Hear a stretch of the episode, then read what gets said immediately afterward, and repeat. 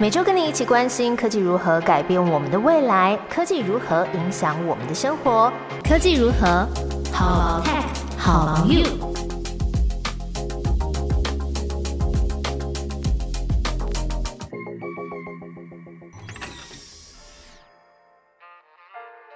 Hello，大家好，我是 Momo，在科技如何跟你分享科技新知，一起探讨生活中的科技大小事。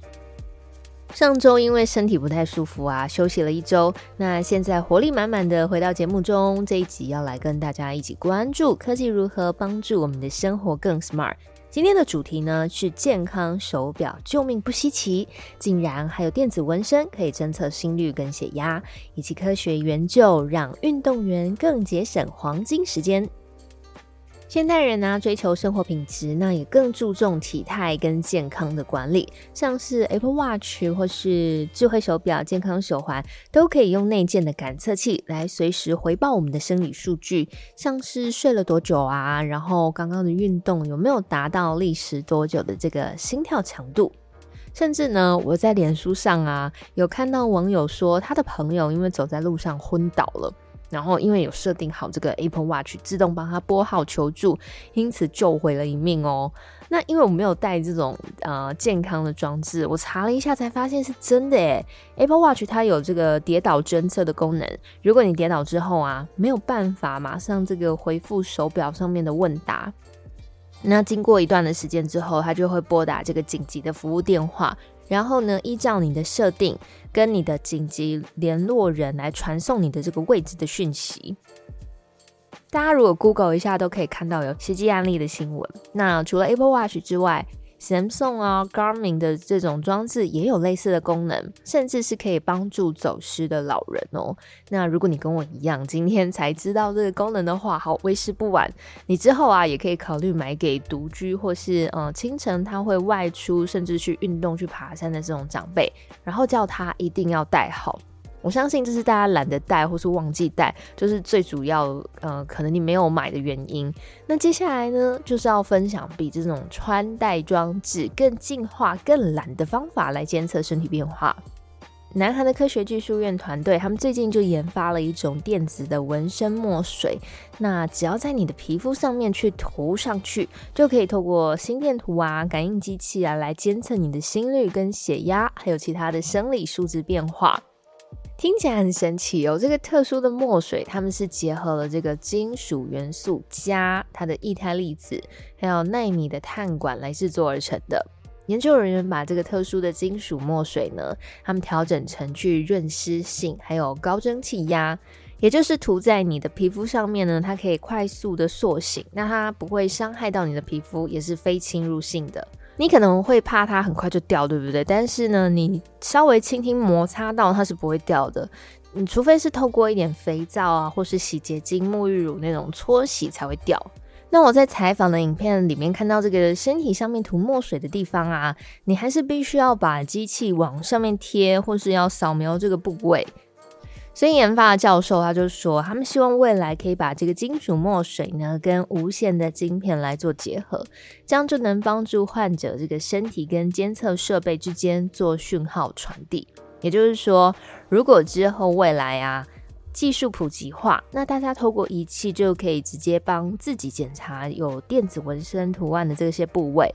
那我想了一下啊。就是如果把这个功能加进来，然后可以大幅改善监测的品质的话，应该是在睡眠呼吸中止症的这个检查的应用上面，应该会有显著的提升。因为这个检查呢，就是它几乎是要在设备比较齐全的实验室或是医院里面睡上一晚，那那种地方，我觉得。就是跟你的睡眠环境本来就差蛮多的，所以监测的这个情况是不是就是你日常的睡眠状况呢？嗯，有点难说，对不对？所以如果你你可以在自己的家里床上啊，舒服安稳的睡上一觉，那这样的检测结果可能就会比较贴近你的日常吧。我也不太清楚，也欢迎有做过这个呃睡眠检测的听众朋友跟我一起分享哦。那再来要讨论的是。科技帮助运动科学的研究，可以让训练更事半功倍。我们都知道啊，规律跟适当的运动可以让身体更健康。那所以有很多游泳、骑自行车啊、跑步的朋友都会带这个智慧手表来监督自己的运动表现，希望可以更上一层楼。那专业的运动员呢，他们更需要规律的训练，还有更精准的监测。在深入这个议题之前呢，先跟大家分享一个我前几年印象很深刻的。很深刻的一次看比赛的回忆，那时候是呃台湾的棒球队要出战国际赛，那每次大概换投手之后吧，大概两到三局就会被对方掌握球路，然后甚至是挥出安打击溃我们的防线这样。那那时候转播的球评就有说，各国在培训运动员的时候，其实科技就占了非常重要的角色。能不能有完整的运动科学团队给教练还有运动员最精准的建议，以及呢，是不是有科研的能力来分析收集的这个敌方情报，才可以派出最精准的投打阵容跟战术来压阵？不然，台湾的运动员啊，棒球小将，你再怎么有天分，用土法炼钢的方式是很难打赢拥有精准运动科学团队的那些大国家。那么在这几年间呢，呃，政府部会跟学术单位就很努力的要朝着这个方向前进。那在改制成国科会的前身，也就是科技部，他们在二零一八年的时候就开始推动了精准运动的科学研究的专案计划。那在羽球啊、桌球啊、棒球、举重跟自行车等等的领域，开始导入这个专业的运动科学知识，还有新科技，来帮助教练跟选手调整他们的训练方式。让运动团队在备战的时候呢，可以有全方位的这个计划。在去年二零二一年举办的这个二零二零东京奥运上面，大家还记得吗？台湾在不同的领域拿下了十二面的奖牌哦。那就是有些选手虽然没有夺牌，可是也取得了出赛资格，站上国际舞台发光。除了运动员的意志力啊跟能力令人佩服之外，背后团队的资源也有运动科学的辅佐。比赛是一时的，可是训练却是日复一日。推荐大家呢，可以在最近即将要推出的这个透视内幕运动科学节目来看一下运动员们的日常，从举重啊、自由车、棒球、射箭、桌球、羽球这几项运动来呈现 AI 跟大数据怎么帮助他们突破自己。这部影片可以看到台湾桌球教父庄智渊，还有年轻的小林同学林云如，他们透过精准运动的科学研究专案计划的帮助来做训练跟分析。那会在八月三十号礼拜二晚上九点的时候，在国家地理频道播出。那没有办法看首播的听众呢？嗯，因为国家地理频道之前已经被迪士尼收购了嘛。目前 Disney Plus 也可以看到他们部分的影片，所以我猜也许之后这部片可能也有机会在 Disney Plus 的串流来上映，也不一定。大家也可以看看之后国家地理频道有没有重播。那如果你已经等不及深度为快，我会在节目的资讯栏放一个国家地理频道之前拍摄的片段，让大家抢先看。还建议大家要搭配一篇科技大观园网站的这个采访文章一起服用。那这篇呢，是透过这个科研人员的角度来出发，记录成功大学体育健康跟休闲研究所特聘教授蔡家良，他在台南新丰高中的羽球队作为实验基地的过程。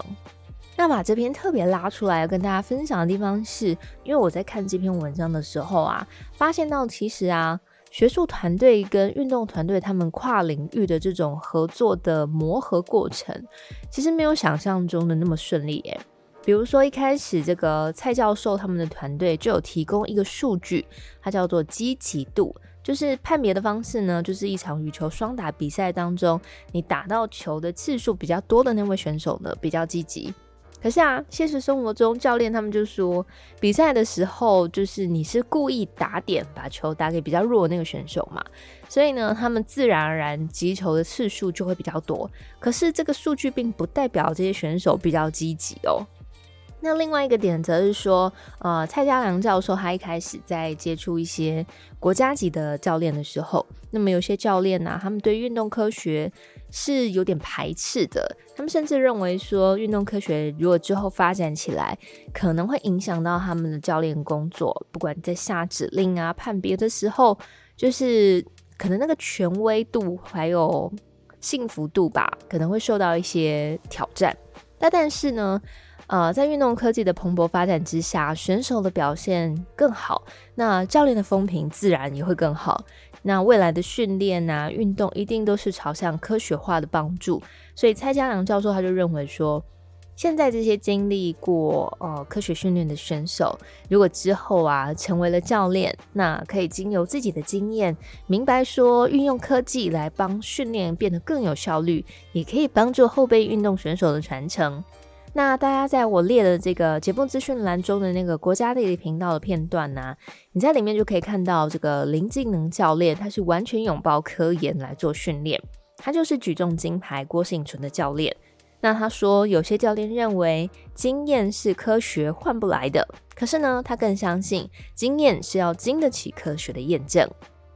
好，节目最后呢，透过今天的分享啊，我们也期待透过教练的专业，还有跨领域的科学研究，可以帮助运动员获得更好的表现，可以在大大小小的比赛啊、世界排名，甚至是二零二四的这个巴黎奥运上都有好成绩。也祝福各位听众朋友身体保持健康哦。科技如何？How about tech？How about you？下周见啦！